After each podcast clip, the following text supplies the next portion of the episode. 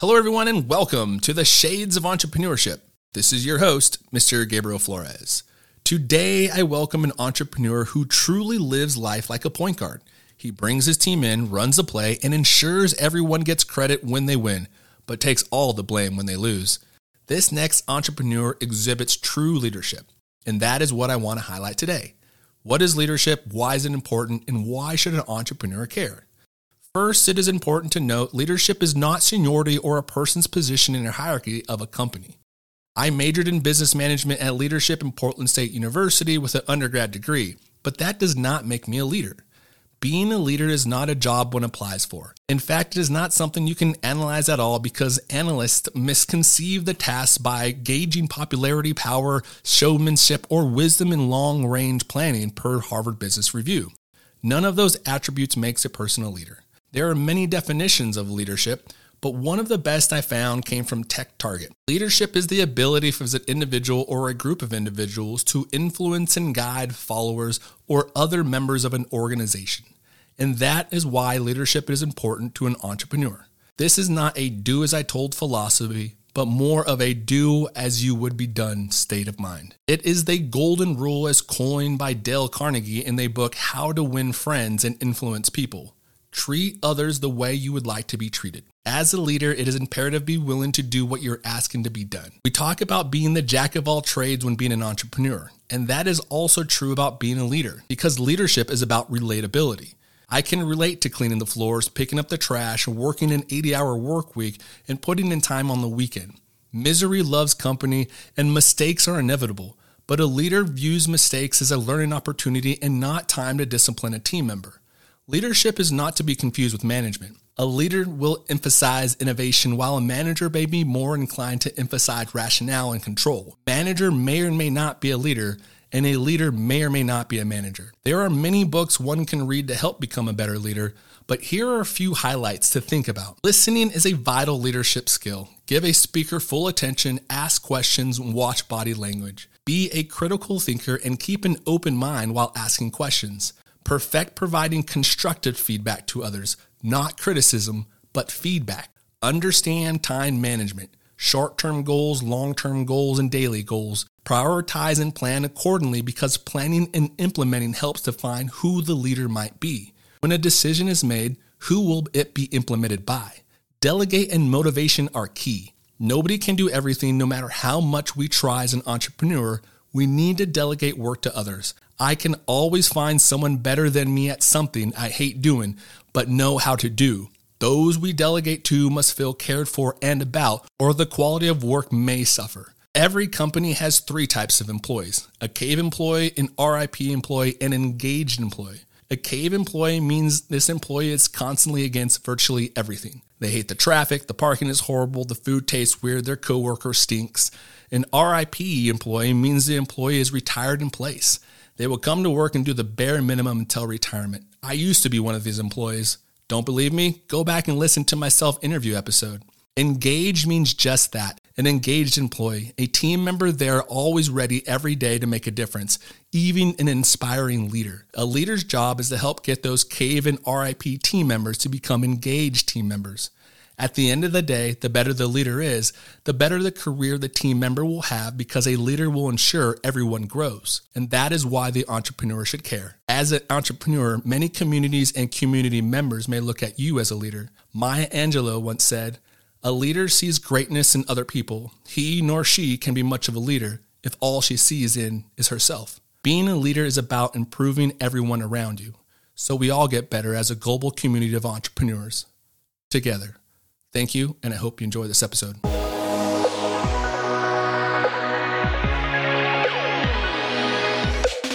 Welcome to the Shades of Entrepreneurship, where we interview entrepreneurs to inspire the future entrepreneur.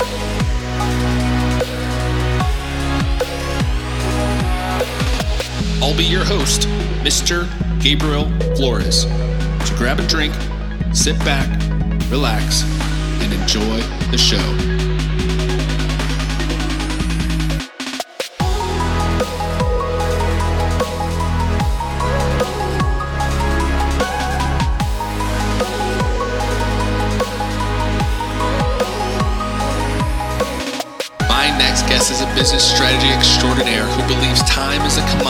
Have the least of, so use it wisely. A husband, father, and the guy that keeps Chosen Family Wines running smoothly. Please welcome the owner of Chosen Family Wines, Jacob Gray. This episode is sponsored in part by Burnside Knives, essential tools for outdoor enthusiasts and working professionals like yourself. Visit burnsideknives.com. Your knife says a lot about you. Hello, everyone, and welcome to the Shades of Entrepreneurship. This is your host, Mr. Gabriel Flores. Today, I'm here with Jacob. What's going on now? Do you want to be called Jake or Jacob? Whatever feels best for you, brother. I go by both. Depends who's calling. I like it. I like it. Well, I'm I'm super stoked because we're gonna here to talk about some wine. But first, let's give a little background. Introduce the world to Jacob. Who who is Jacob? Uh, my name is Jacob Gray. I am a father. I'm a husband. I'm a businessman. I'm a friend. I'm just, you know, someone that's been going through this journey of life, trying to become a better version of myself every day. Uh, Portland, Oregon is home. I was born and raised in Davis, California, migrated south through college, San Luis Obispo down to Orange County, then actually got into the movie business for a little while, which brought me up to Oregon. Um, got to make a golf movie at Bandon Dunes, which was a unique experience. Oh, nice. Landed at Warner Brothers Studios in LA for post production afterwards. Spent years of my life living that independent film world, and then um, moved to Oregon for a couple years uh, to Portland back in the you know 13 to 15 years ago. Went back to LA for a few years, and then I've this has been home for the last decade. Mortgages, businesses, kids uh, beautiful wife. Like this is home. I love it here. Uh, I feel like I'm on the tourism board sometimes because I'm always hyping it up to my friends all over the world. But uh, happy to be here. Happy to learn how to make a living here, pay my taxes here, and uh, this is home. I love it. So look, I got to I got to ask the, the the movie world. What exactly were you doing in there? Um, long story short, I, I guess I was an independent film producer.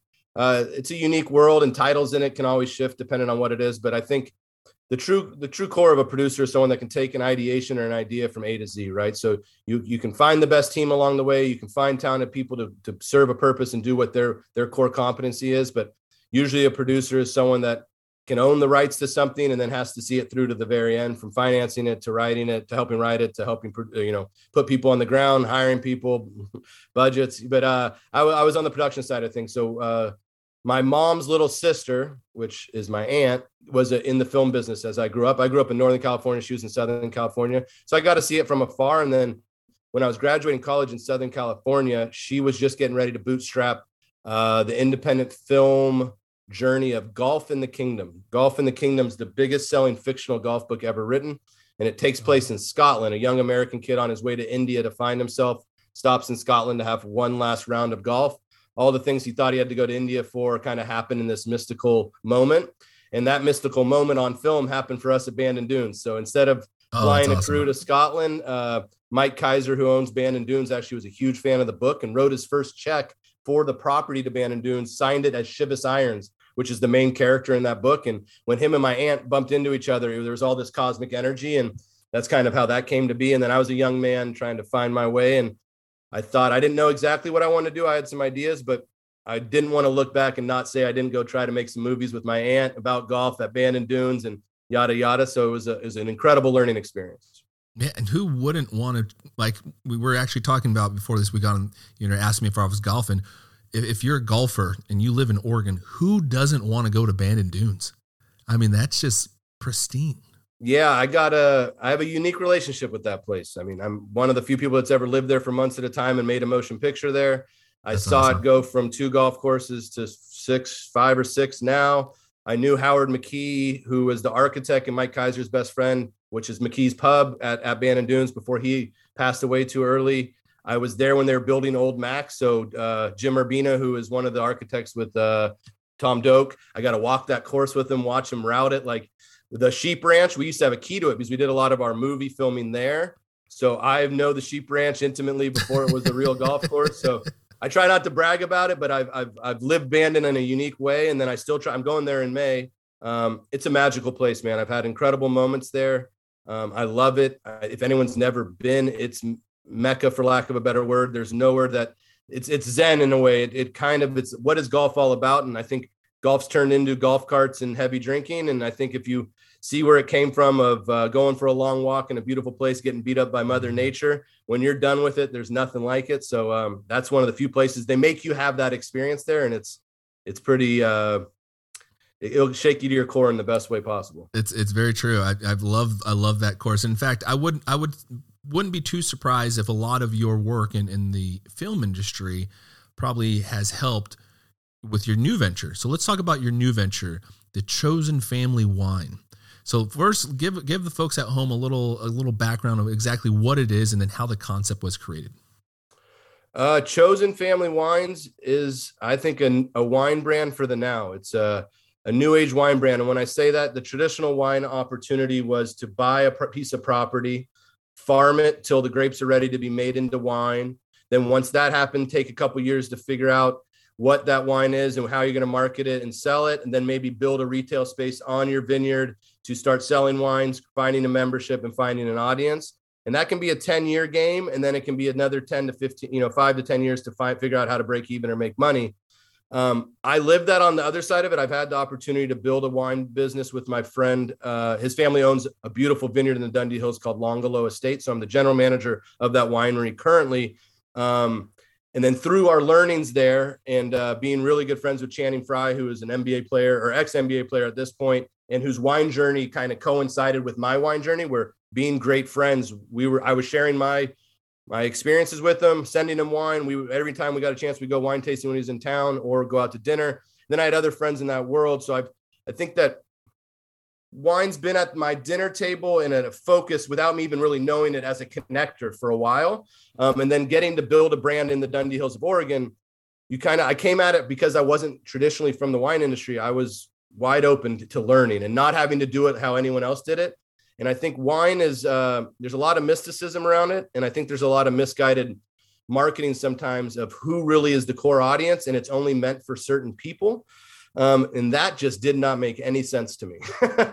now, um, and I like to say, just because you make a world class wine doesn't mean you need to be an asshole. I think that we, it's our job to turn people on to wine, uh, share wine. And I think anytime you can share something, you don't have to sell anything if you're passionate about it. Um, so through L'Angolo Estate, uh, Channing Frye, dear friend of mine, we did some big dinners for the Children's Cancer Association. We would bottle some special wines for events. We'd get in the cellar and make some wines. Chase, the winemaker there, Chase Renton, who's a good friend of mine as well, dear friend of mine.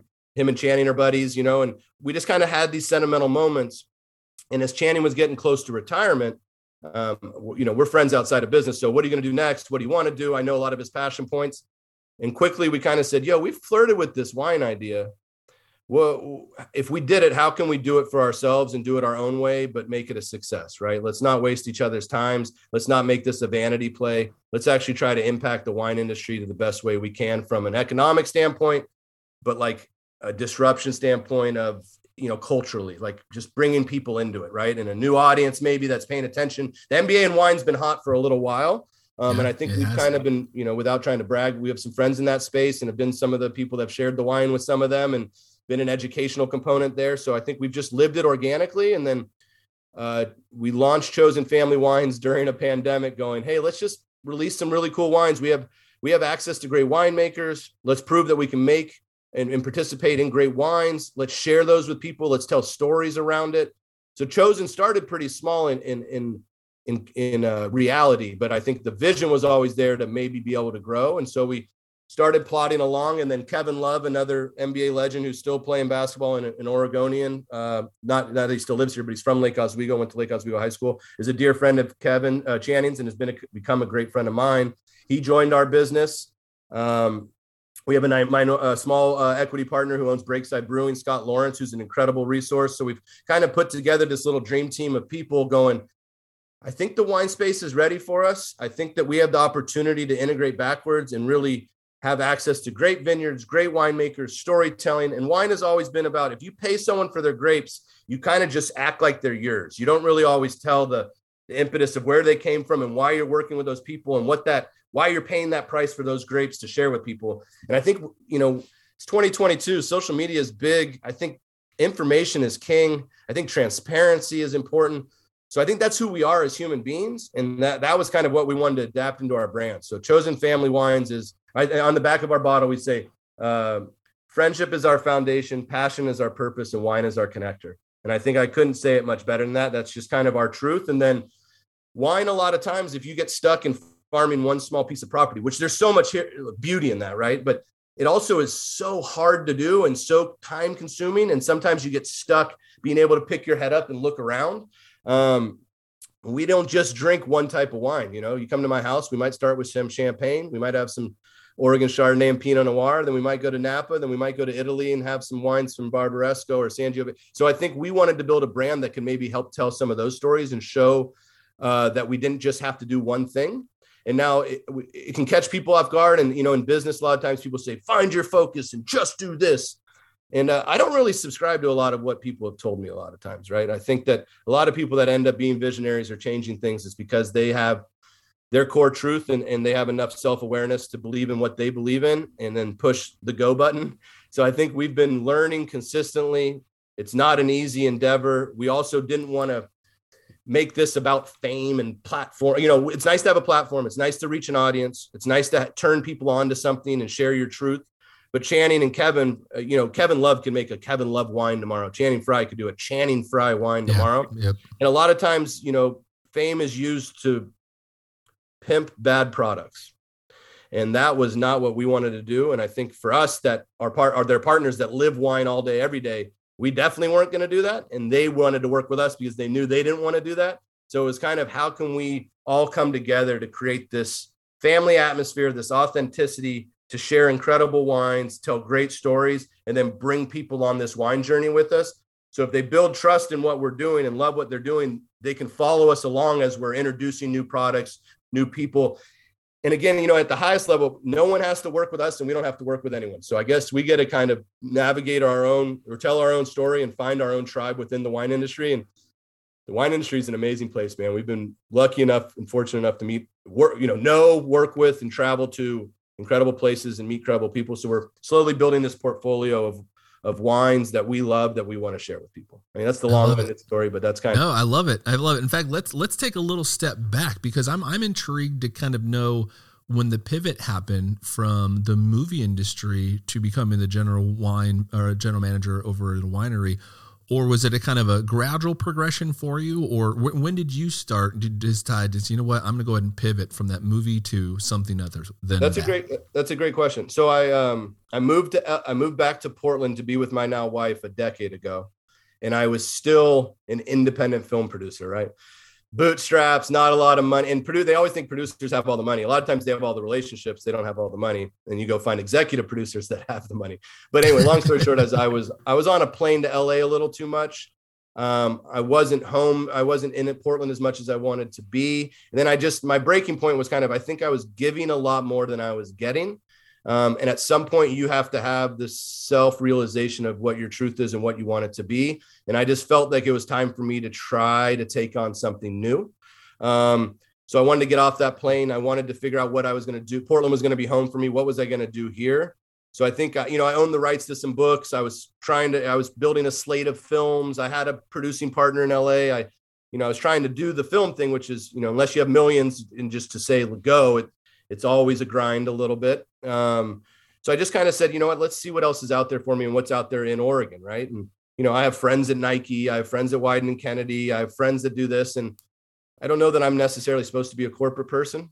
Um, and I was trying to figure out what that was for me here. And one of the first iterations of like, hey, oh, what about this would be a cool idea is we wanted to do a really cool boutique hotel out in wine country or in a few different locations like Hood River or the coast, wine country and Bend but wine country kind of came to our mind. I always like going wine tasting out there. I thought it was ripe for advancement, ideation, something new, uh, you know, a fresh take on it. And my mother-in-law actually was the bookkeeper or the, the controller at the Allison, which is a beautiful resort out there.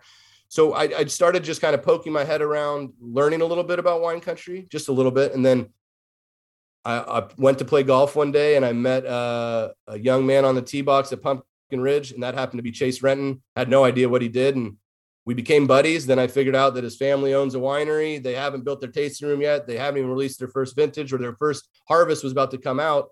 And he got to, we got to know each other. And he's like, yo, if you're in this like transitional stage per se, and you, you, you like wine, do you mind just helping me for a couple months? And in my mind, I was like, I'll just tell the grandkids that I made wine one time, right? And now I'll be able to show up my friends that I know what making wine's all about. So I got to do harvest, which I highly recommend for anyone. You know, it's like boot camp for lack of a better word, but you learn where the blood, sweat, and tears go and what wine, the craft of winemaking is all about. So I lived that for a, a summer because I could basically.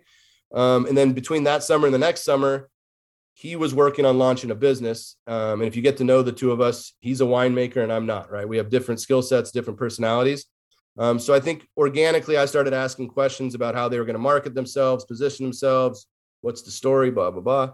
And I think, uh, and I got to know his dad, you know, who helped him launch this project. And they kind of said, Yo, you want to come do this with us? You know, in some capacities, open a tasting room, be the tasting room. You can call it whatever you want, but there was only two of us, right? So um, I wasn't the general manager and I wasn't asking to be, um, but I was whatever I was hospitality associate, you know. Other other duties is assigned.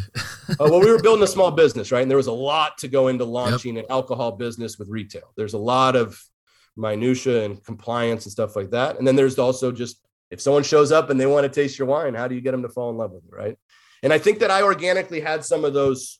Though that was my core competency. I mean, I can break bread with the best of them. You know, that's one of my favorite things is to know where to eat, how to eat, share things with people. Um, so, anyways, L'Angolo launched in 2016. I did two harvests with them. They built one of the prettiest tasting rooms in the world. Um, and then we went to work building this thing. We've been doing that ever since. Um, and it's been a, it caught fire a little bit. It's been an incredible journey. Um, and Chosen has been born out of that but yeah, it was just me being back in Portland and trying to figure out what it was. And I think once I sniffed it, and you know, I always break down filmmaking, especially producing. It's just art meets commerce, right? You have these directors and artists, the most incredible artists in the world. Sometimes they don't even like seeing their art, right? But they just give their all to it. And then you have the the ability that you have to put this whole thing together and make it make sense, make everyone get along, execute the plan. Um, and, and is a lot of that. There's the, the winemakers making something beautiful. They're perfectionists. They're really hard on themselves. They're really good at what they do. They hold themselves to a high standard. But then sometimes the consumer only cares so much about that. They want to have great experiences. They want to have great conversations. They want to know why they should love it. And so I think I've always, I think naturally I had some of those cosmic things that brought that world that could collide those. I think I am a producer. I think I'm a wine producer, but then I was given the opportunity to jump in the hospitality space, which I think came to me organically. Yeah, in fact, you know, I was I was going to ask, how do you feel your experience being a producer has kind of helped? Because it seems like you're you're essentially being a producer of wine, as you mentioned, because you're you're looking at individuals for their core competencies and then bringing those folks in. So, how did the experience of being a producer and and how what was the importance of it to kind of building this new business? Yeah, well, so if I could describe myself quickly, I was a point guard growing up, and then I became a independent film producer out, out of college. And then I jumped into building brands and launching businesses. And I think they're all the same thing, right? Um, you can call me what you want. I can be the CEO of this. I can be the general manager of that. I, I think at the end of the day, I am a producer. I think that's what I do.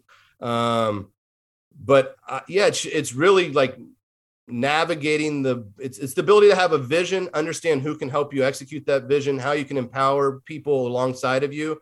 Um, and managing people is tricky but i think if you find talented people then it makes managing easy right? And i think building a team is always about finding the right people not just people that think they're good at something right? You have to understand and you have to strip yourself clean. You got to kind of be able to get inside yourself and understand what your core competencies are hold yourself accountable. When things go wrong maybe look at yourself a little bit like i think there's a lot of just growing up if you want to be a leader right? And i think producing is being a leader you know kind of yeah. in the day. So i think a lot of that just comes with growth. And then i've been asked like how does this happen? How do you become that person? And i think sometimes i don't know that i would have known how not to. I, I just was in the right place at the right time willing to be myself. And then knowing that when i go to bed at night i'm not lying to myself about who i believe i am. I'm actually putting in the work. I'll show up I have great relationships. I'm a very loyal person. Um, and I try to hold people to that around me. And then I like to have a lot of fun and I like to build great, meaningful relationships with talented people. I love it. I love it. What What would you say has been kind of difficult throughout this process uh, to start the business? Like some some surprises in the wine industry in particular. Um, man, you know, anytime that you launch a business with with more than yourself and you have partners no matter how much you love them or know them, having partners, you just, it's like a marriage, right? You got to learn how to communicate. And I think that's wonderful. I think there's a lot of coaching out there that you don't want to do business with your friends or your family. If you have great friends and family and you've ever had to communicate, you got to get through shit, right? And I, I, think it's the same in business. So I'd rather do that and I'd rather win with people I love. So, um, but I think that there's always a trick to that. Thankfully, I think because there was some history of being real friends um, leading into this, we actually made a lot of cosmic, you know, designing design decisions, business decisions, marketing decisions. We like if you had if we all got a vote, we all kind of voted the same way a lot, all had great conversations about stuff. So we I think the the ability to pull it off's been I don't want to say easy, but you know, you're always navigating that world. And I think that you have to have the right people to do that, right? Play your position, know how to get the best out of other people. Um, the hardest, I think, is just truly doing it. The risk versus the reward a lot of people always think that the the journey, like you can let's say you get on the cover of a magazine one day and they're just like oh you're here this you, your business is killing it all these cool things it's like dude we've been doing the same people doing the same thing working just as hard for 15 years to get to this point. point and truthfully about a lot of brands that people see the ideation in the mind the visualization of creating it the partnerships behind it this shit didn't just happen overnight, right? You manifest these things for a long time, whether you know you're doing it or not, not like in a weird way where you're like, secretly plotting to like pull things off. It's just kind of like these things were meant to be, but they take a lot of time and effort. You got to be persistent, you got to be passionate. And I think you can't quit easily. You got to really, really, I want to get paid. There's not enough money. We're going to go broke. It's like, wake up and do it again. And, and don't question yourself. Don't quit on yourself. Empower yourself. Know yourself. And I think, you know, it's a lot of just literally, let's go where I'm not quitting until we get to where we need to go. What is quitting even? I mean, what's the risk of failure? What is failure? I, I think I like to think of that sometimes. When I'm going to end up on a yurt on the Pacific Ocean with my own farm and my kids body surfing for school, I, I don't really know what my risk of failure is. It always creeps in your mind. I'm almost more I'm almost more scared of letting people down. Like if someone believes in me to join me on something that I'm passionate about, we're going. I'm going to figure it out. I don't like, yeah. you know, I don't like to lose. I think you learn a lot from losing when you're playing sports growing up and all that stuff. I like being on good teams with great people. And I think when you build those things, your success rate's better, but you can't be afraid of those things. You got to kind of, you know, and you'll see that you'll learn that with your friends also when you own a business. You'll ask this question is how do you finance it? Who's paying for it? You know, oh, let's just go get a bank loan. Well, do we have the leverage to do that? Do we have the assets to do that? Would Eddie, oh, let's go get a VC. Well, why you want me to just sell our business to tomorrow and then they own 51% and tell us how to run it? Like you got to believe in yourself and you got to put your money where your mouth is sometimes. And sweat equity is one thing of course but it's really like you got to dig deep to understand. Don't just jump into things and call it a business unless you believe that there's something there that you're willing to fight for. I like it. You know that's kind of one of the things you mentioned uh, all the work that goes in before uh, production. You know even when those one hit wonders come out people don't understand that those artists that maybe created that one hit wonder have been working years for that one hit. Yeah, they created a they created a, a, hundred not hits before they had that yeah, one. Hit. That that's very true. In fact, you know, you, one of the things you mentioned is financing. How how did your team go through the financing? Did you guys go the venture capital route? Did you go grassroots? Yep. Up until this point, whatever anyone's equity position is in the business, they've lived up to that. Um, we're in a critical moment right now of i mean not, I, don't, I don't know what's too much info or not and i don't want to speak for my business partners but we're you know kind of in a capital call right now trying to figure out there's a lot of potential in this business and we're really excited for it. Um, growth is a scary thing right? And yeah, yeah. sometimes to make money and to learn the scale of economy you got to take some risks to create the business that's worth being profitable worth generating revenue worth someone else investing in worth being bought one day right? So um but up until this stage yeah we've all we've self-financed this thing. Uh, we started light and lean. I mean, there's a lot of perception around NBA, you know, people that have a lot of money supposedly. It's like, well, a lot of people that have a lot of money are smart people that don't spend unwisely and make bad decisions. Yeah. and they have great teams around them asking critical questions, right? So um, we've done it. We've done it, but we started really lean and mean. We're still really lean and mean. We still have never taken a dollar out of our business, right? I get a lot of people going like, "Oh, it looks," because you know, social media can. We, it's an amazing brand. I think our brand value is out of the roof versus our revenue yeah. right now, right? Um, I think the ability to grow and people pay attention and be interested. I think there's a lot of, you know, it's been cool to see, uh, you know, we don't have enough product and we haven't had distribution up until this point, which we're going to launch in May with Southern Glazers, which is an incredible distributor and gives us a lot of opportunity to grow into the future. Um, but people in New York, Cleveland, this place, Arizona, like, where do we get your wine? How do I get it? I want it at my favorite restaurant. I want it at this place. You know, and coming from a small business mind, like L'Angolo is the opposite of that.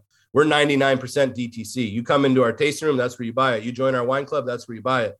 We don't really do much distribution. So that teaches you how to gain and sustain an audience and, and be build some loyalty in your product. And, and chosen, trust me, has some of that. And we built this. We've only been DTC during a pandemic, all ecom. We don't even have it. Like we've had a lot of hurdles in front of us to make sure we can sell some wine. And and, and funny enough, like the core of all of us as partners, we like to break bread. We like to engage with people. We like to share. We like, you know, we want to pour our wines. It's been hard to sell wine to people that can't even taste your wine, right? Yeah, that's very true. So we've, you know, but we've we've made it. We've made that work up into this stage. We're going to start activating a lot more, having a lot more events, traveling a little bit, and doing distribution. Um, I lost where our, our the question was, but it's been um, there's been a phases to all of that, right? You got to kind of sort your way through what makes the most sense for your business. Oh, we were yeah. talking about money. Um, yep. So yeah, up into this stage, uh, the owners, the business partners, the owners are the owners. I like it. Have you guys ever felt in a moment? You know, you kind of mentioned you're going through the growth process. Have you ever felt like any moments of self doubt? My truth with that would be no, not in the sense of like, are we making the right decision? Is this the brand we should be putting our effort and time and money into? the self doubt is just there's a lot to do. We don't have a huge, we don't have a lot of like overhead, right? We, so like, how do we create this monster with no money? and then the doubt can come in of shit. Like, are we in the position to make that capital call make sense for everyone that can give capital? Like, and you know, and when we talk about this stuff, you don't really want to dilute yourself too early if you're doing all the work, right? So, um, no, I'm not a. I don't do these things with doubt. I do them with, you know, my head on a swivel and always trying to learn and, and make the best decision possible for my the people around me. Again, I'm I'm loyal and and I take it serious if you want to go into something with me. So I'm trying to make the right decisions for everyone involved to make to create value for all of us, right? And then also yeah. know that not everyone has to do everything. Like certain people got to be in the weeds, certain people don't. Certain people need to help us promote things. Certain people don't need to be on every call, on every Zoom call, and in every meeting, right? Like we got to have the audacity to believe and then stay the course. I think the the hard thing sometimes with with when you talk money or growth or these doubtful moments is a lot of times those set people back. Like, yo, let, I'm not gonna. I, okay, today I I didn't do my social media. I didn't go to the event. I didn't plan for the future because I'm worried about now shit you got to do both. If you if you want to grow you don't take those step backwards. You just keep going and figure it out while you're there. Be adaptable be flexible but don't start doubting yourself so much that you if you got through this heavy moment and actually the money lands and the things happen that you didn't yourself set yourself up for success. You got to have your eyes towards the future if you want to grow. Yeah and what what would you say kind of you know you know you're thinking about growing thinking about your business you you coming from that entrepreneur mindset what would you say has been surprising in the wine business in particular that you didn't really think about? Like oh didn't really think of didn't think of how to think about this. Can you expand on that a little bit? Like is there anything specific? Yeah so is there any like is there any business like going through the wine industry is there any like kind of business um either problems or issues that arose that you didn't that maybe just might be within the wine industry that you didn't really think about that you had to tackle or have you been kind of going through this process like hey this is kind of exactly what we anticipated oh no i mean anything you do with alcohol is tricky anything really? you yeah. do with sending alcohol to different states gets very tricky all the moving parts to create one product there's a like you know you, you get into the business talk of like cogs and margins and those yeah. type of things there's a lot of variables and those variables can shift every year or every month or every day and then you're relying on mother nature a little bit right yeah. so i think the ability to plan have a vision be able to know kind of your goals but also having the bill the wherewithal as a leader and as a business partner to know that shit's going to change and that you can't get you can't just kind of tuck tail and run because something that doesn't go your way. You got to be pretty um, just you got to be pretty gritty in this thing. And then uh, you know the compliance of alcohol, the the TTBs, the colas, the compliance, the you know, and then we're getting into distribution right now, learning that world. You know, there's just and then there's a lot of hands in a pie when you want other people to help you sell wine. Uh, so it's yeah. just kind of really you have these simple like there's the people will tell you okay the DTC is this margin, wholesale's this, FOB or distribution is this. Yeah, they're they're somewhat true. You know. Yeah. Every I think every business will be a little different, and everyone's uh, extra costs, overheads, say like there's just so many things that go into the end all be all of moving a bottle of wine, depending on the channel you're using, and to navigate all those, understand all those, and be able to predict all those for like a financial model. Whew. Yeah, and, and so you know you, you mentioned a few acronyms that i want the the listeners to kind of be aware of. Dtc stands for direct to consumers right? So that's you're selling direct to consumers. Cogs cost of goods sold. So for uh, maybe kind of give an explanation of some cost of goods sold that you see in the wine industry so the so the listeners kind of have a better understanding of what cost of goods sold is. So if we took one bottle of wine did you buy those grapes? If you bought the grapes off the vine how much did you pay per ton if you bought them as liquid did that liquid come inside of a bottle are you paying for the glass yourself are you paying for the corks how much do you pay per label that you create? Are you working with a great artist? Are you just slapping something on it? Are you waxing it? Are you putting foil over the cork? How are you mm-hmm. marketing it? How are you selling it? What channel is it getting sold in? How much are they taking off top per channel if someone else is helping you sell that bottle of wine? And then we could probably add a few other things to that. But it's kind of like when you see, it's like take a sneaker on the wall, you see the swoosh, you see the, yeah. the soles, the shoelaces. But before that thing was there was getting made, how much did the shoelace cost? What's the foam that goes in it? Who's stitching it? Did it come from a different country? What's shipping and what's freight? You know, like there's just a lot of moving parts. And I mean, to be honest with you, man, I'm, I'm impressed that I can even say this stuff. I've, it's been a learning curve for me. It's a constant learning curve. I think I've been organically more of a people person connector, marketer, storyteller than like a traditional economic businessman but I think that serves me well because I think I'm smart enough to learn. And I think that if I can do both of those things, then I become dangerous. And that's what I'm trying to do. So I'm learning all the time that I'm not a, I'm not a CFO at all. Um, if I could put one in my pocket and not have to pay them, man, me too, me too. You know, one of the things you mentioned first, you, you mentioned that you started this business during the pandemic, which is difficult enough, and you also mentioned, you know, your background. You kind of feel yourself as a marketer. How did you market this brand during the pandemic? How did you brand it? How did you get the word out? You know, some of those difficulties of getting people to taste it. How did you guys build that during the pandemic? So, one nice thing about the pandemic, if you studied the wine industry, is that people weren't leaving their house so they were finally sending a lot. They were more people were shipping wine to their door. More people were doing happy hours with their friends. More people were drinking in general wine oh sales. yeah i got i got i put on a couple lbs yeah i think a lot of people did right? Um, and then i think we had people's attention. I mean again channing frye is my business partner and channing frye launching a wine brand and being an african american in the wine space and then also being on the cover of some magazines doing some social media doing some podcasts. Like Kevin Love joining us, us being, you know, we're also come from a world where we like to work with content creators and, and wine's always, I think it's always lacked in the storytelling capacity. I think just a, to, a B-roll of a talking head of some old white guy talking about soil that I stand on. Like that shit doesn't go that far anymore. As far as I'm so I think we just had the, I think it's the perfect storm of people, place, timing. Um, and then I think we had the ability to get outside of the normal uh, realms of grabbing people's attention. And, like and again, that's part of it though. Like I didn't launch Chosen not knowing that Channing Frye uh, has a platform and wants to use it and wants yeah. and loves freaking wine, right? Yeah. Um, Kev too, who you know, and he's busy playing basketball, so it's hard for him to be as involved as Chan is.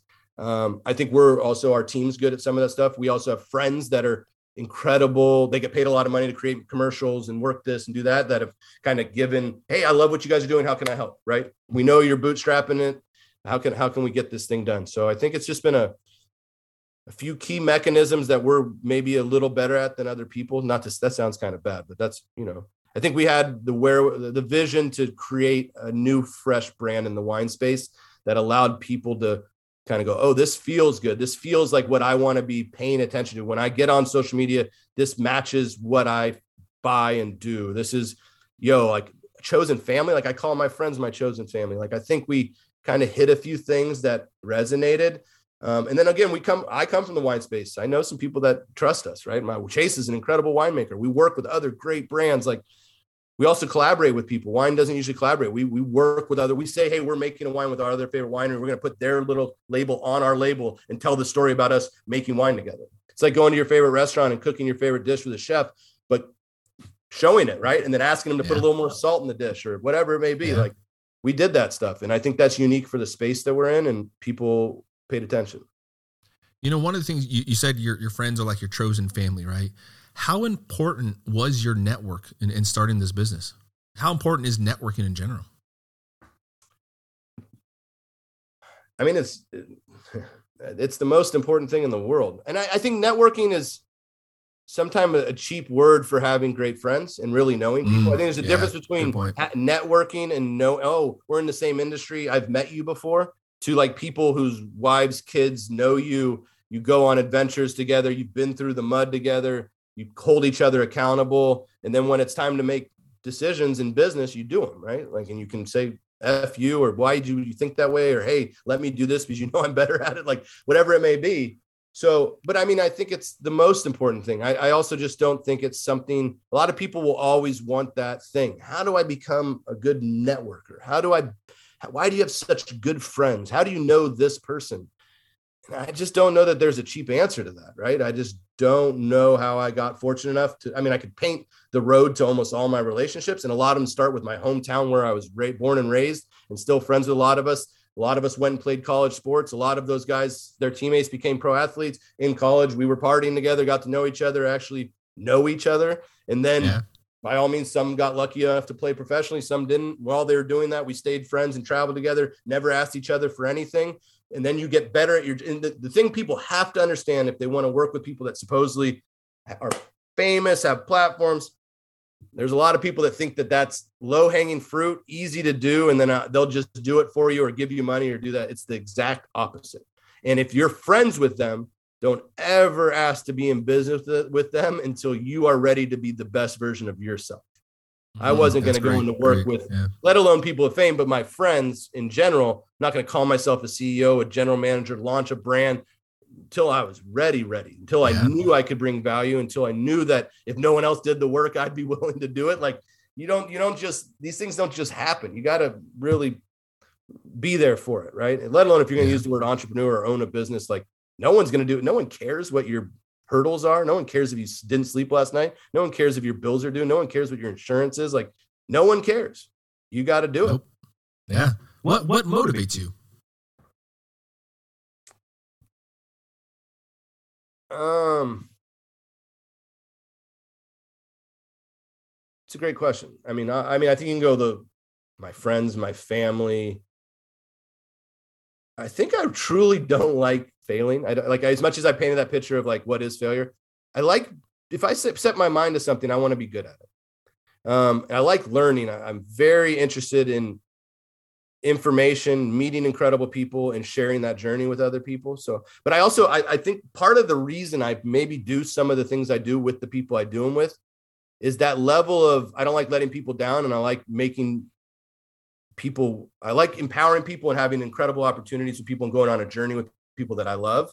So if, if I'm doing that with people in a business setting, that's enough motivation for me for the rest of my life, man. I, I you know, if you're doing, if, if, if I call you my brother, my sister, whatever this, my loved one, and we're in this together, I, I don't know that I'm going to quit very easily. So that's, that's, that kind of keeps me awake. That, Hey, this, we got, this isn't just feeding me. This yeah, is, this yeah. is for a lot of people. In fact, you mentioned something, you know, um, you, you know, things that keep you awake as a business owner. What what are what are some things that do keep you awake from the from a business perspective?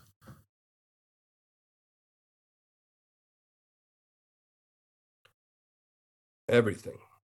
I don't, I don't I think that's a I also want, you know, like I want to make building a business, building a successful business as enjoyable as possible for everyone involved. So I think through a lot of like how to make this work for everyone and what everyone's true intentions are. And again, I think I'm a point guard. I think I know my people and I think I know where to get them the ball. I think I know what to ask of them. I think I'm a good friend or manager in that capacity. Um, I also think I go above and beyond. So maybe I think too much sometimes, but I think I'm wired that way anyways. Um, thought wise, like I think my brain just is hard to shut off, right? And we can all find our vices of how we try to help yeah, make. We all have vices. Yeah. Um, but yeah, I don't I don't like letting people down. I really yeah. don't like letting people down. I like being this, I like to be able to think I go to sleep. And if someone ever when I die or if someone interviewed someone off the record about me, they say he lives up to his word. I really respect that guy. I love him anyways. He's funny, he's my buddy, whatever. But like when he said he's gonna do something, he doesn't. And I think that yeah. a lot of people claim to be that guy or, or that one, they try to be these things. They call themselves loyal. They use a lot of keywords. And I think that I just want to go to bed at night comfortable in my own skin, knowing that I've tried to be the person I say out loud I want to be. Or or even more than that, don't talk about it, but do it, right? Like Yeah. You know, I, I think, think this entire conversation you've been been dropping some phenomenal, phenomenal um, you know, lessons for the listeners. But what advice would you give some listeners, you know, that are listening? What advice would you give them? Maybe some some things you learned along the way that might be able to help them become a successful business owner someday. Like actually being an like owning your own business. Yep. Um, don't rush. I, I, think there's a core. I mean, I think there's people that can go. So I think some of us are, are can be good employees, but at the end of the day, we go to bed every night struggling with being someone's employee. Um, knowing our true value and being willing to put risk our money, time, or energy to prove that we can do it ourselves or write our own checks or control our own destiny. And I think that you got to really own that. I think you like I was going to ask you like when I, I was going to ask you a couple questions like what entrepreneurship means to you and then also what you what you interview a lot of entrepreneurs what do you think this common thread is between these people right and I I would I would bet that a lot of them are wired a similar way and a lot of them are willing to take some bet on themselves have some gumption, have tough skin, and want to work for themselves and prove themselves right for great ideas they have. Right. Um, but I don't think it's something to rush into. I think that also, you know, when I, when I was making movies, it's there's like go to film school. It's like no, go make a movie. Uh, read a book about wine. No, go work a harvest. You know, like I think that there's practical again no one cares shut up and do like go go and work a little bit go break you know figure yeah. out what you want to be and who you want to be and where what you think your skill set is but then if you can't live at the end of the night with what you think your value is or what you bring to the table then at some point you need to create an llc find a little lawyer find some savings and go try it like go to work. And then you have to have the mm-hmm. ability to fail and then know that why you failed is because you were learning. And now if when you do it again you're going to be that much better at it. And this is a long game. It is not a short game. And all these success stories you read in forbes of people selling businesses for a lot of money i would love to know the truth of a lot of those situations and how they launched and who launched them and where the money really came from and what they already knew before they did it. Um, exactly. but it's not it's not a if you get there one day that's great. But i also think a lot of people like people can ask that of, of, you like what do you what's the goal for chosen? And would you sell? And when do you want to sell? And how much you want to be worth? And like i don't know the answer to any of those things. And i also know that once you build something that you were like there from day one and helped and put all the things into i don't know how easy that is to just take from you. And then i also don't know that anyone would do that much better at it than us unless they just had way more resources and are an expert in it. But chosen family like our names are on the bottle. This is our our core this is us. But so i hope to get there. I hope that there's you know some strategic partnerships along the way but i don't know that i just want to walk away because of a check. I think you got to really buy into what you're doing for a reason. And then i also yeah. think there needs to be some positives to it like why you do it and who you do it for and how it impacts the economy the people around you or an industry in a positive way i think you got to find some wins outside of just making money yeah you know, you're not going to make money. You're not going to make money all the time. Yeah, totally, and a lot totally. of times you don't make money for a very long time. You got to have money to make money. Certainly, and you know, one of the questions you asked, you know, what what is an entrepreneur? What do I believe it is an entrepreneur? And you know, I think for me, it really is just about being innovative, right? If it doesn't matter if you're working for a corporate setting or if you're working by yourself. Being an entrepreneur is really going out there and, and trying to create something new, either a new process or a new procedure or a completely new market, you know, right? And and really looking at that. So, for example, I always use this is, is the uh, Red Hot Cheetos. You know, Red Hot Cheetos was actually invented by a janitor that worked at Frito Lay's that pitched the idea to the CEO, and now he's running the entire service line. You know, so that that individual is an entrepreneur, and and, and you also ask, you know, he's also a, a visionary. Yeah. He's exactly. And I think there's a lot of people that work in the corporate world that don't think they're entrepreneur. And that's why I really created this podcast is to inform the folks of like, hey, this is the process because you asked, you know, love to hear about some of these four businesses and how they decided to sell.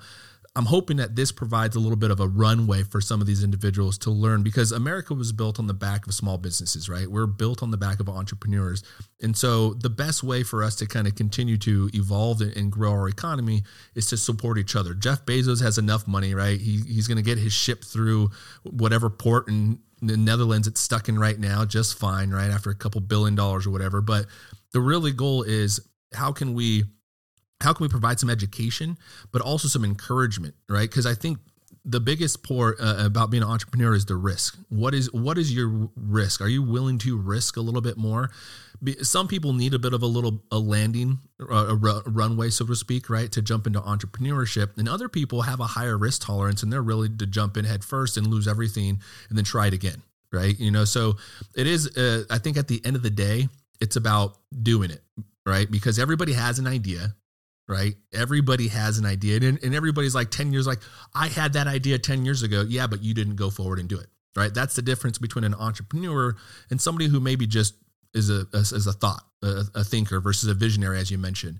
You know, that that's really is putting putting the work out there and actually kind of rolling up the sleeves and doing it, even if you fail, right? Now, I've always said I never fail a day in my life. I either succeed or I learn because the way I look at it is if I say I failed, then that means I completely stopped. I'm never going to try it again. I'm done.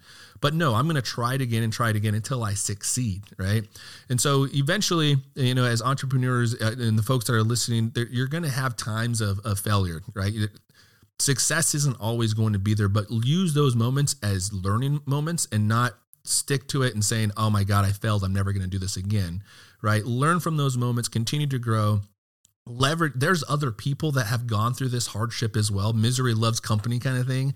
And so I hope, you know, interviewing these entrepreneurs for the listeners is really impactful because I know it's impactful for me listening to your story and, and seeing how you've evolved and seeing how you created this team because I can certainly see your experience as being a film producer, how, you know, as you mentioned, being the point guard, right? How you now created this team, right? And the synergy around this team. And it's it's a really good, strong brand because it was created during the pandemic, but I'm starting to see it a lot. And I'm like, oh, this is this is awesome. That's why we reached out, right? And I was like, let's make this connection and have this conversation.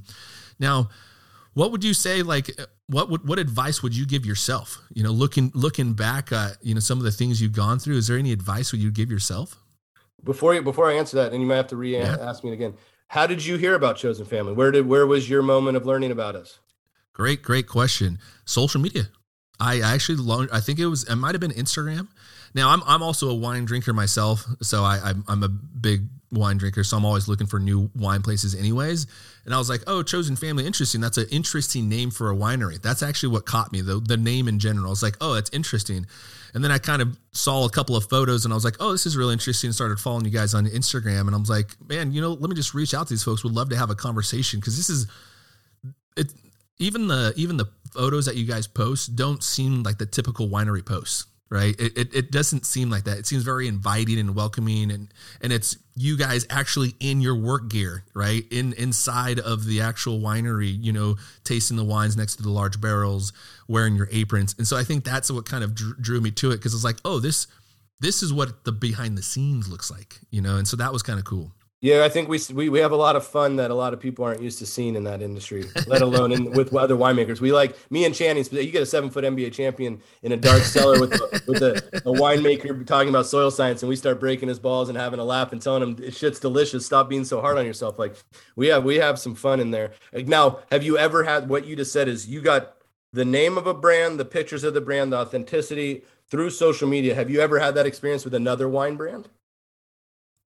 I can't. I, I've, I've, the only time I will, I'll admit, the only time I've actually reached out to other wineries have been the direct to consumer when like I've been on their property, I've tasted their wine, like, oh, that's really good. But I have never, I will be completely honest, or even any drink um, product per se, except for maybe Bitter Housewife, which is another former guest of mine who does really good on, on, on advertising. I've never really felt like, drawn to their social account the way I was drawn to you guys. It was it was pretty quickly, I, and I think um, it, the color you guys used is kind of like a nice subtle cream or like nice subtle brown background. It's very welcoming. You can kind of feel the Oregon vibe from it for some reason, and maybe that's just me, but I really do enjoy the the kind of authenticity behind it because you guys are kind of you know in in your in your work attire, and it's not it doesn't seem too staged. Maybe it is, right? Right. There are probably certain moments of, of some staging, right? Some lighting that needs to happen, but those photos very they look very authentic and or organic, right? And they're just kind of done, which is which they is are, really kind of opening.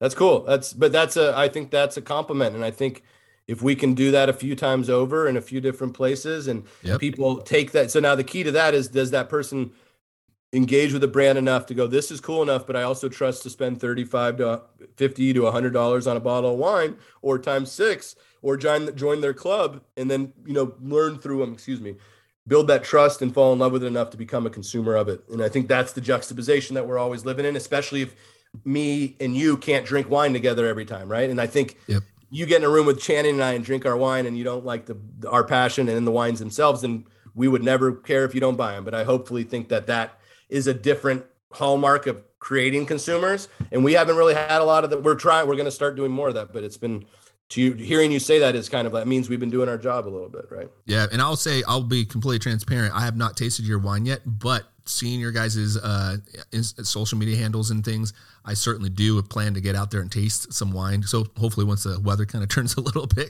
it's been raining the last couple of weeks. Uh, but yeah, I certainly am interested in getting out there and visiting your guys' location because I'm I well, Chosen is not, just just to be transparent. Chosen's an online ecom brand at the moment. We don't have a tasting room or a winery. We make wine at other incredible wineries that we have relationships with. Um, we will have events like tasting events in Portland or at specific locations. And we're going to launch a wine club on Monday, where if you join the club, you'll get invited to events to come pick up wine and taste all of our wine, stuff of that nature. And then we'll hopefully be in certain stores and places as we launch distribution. But we're not an atypical, like you can't just come to our tasting room. So most people buy our wine through our website, and we're going to find other ways to make sure they can get access to our product. But that's that. But if you ever need to go wine tasting out wine country, I'm sure we could. I love it. So tell the folks, tell the folk, uh, the folks at home that are listening a little bit more about that. How can they, how can they get the wine? What's the website? What's the social channels? How can they kind of find you guys? Yeah, best place to get our wine is our website, which is www.chosenfamilywines.com.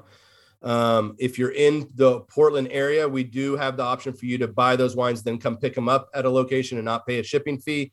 Um, if you want to ship wine, we'll ship it right to your door. Shipping fee, if people that don't buy a lot of wine, they get surprised by shipping fees. That's not something we can control. It is what it is. Um, we appreciate it. We don't recoup any dollars on that. That is the third party of sending something and alcohol.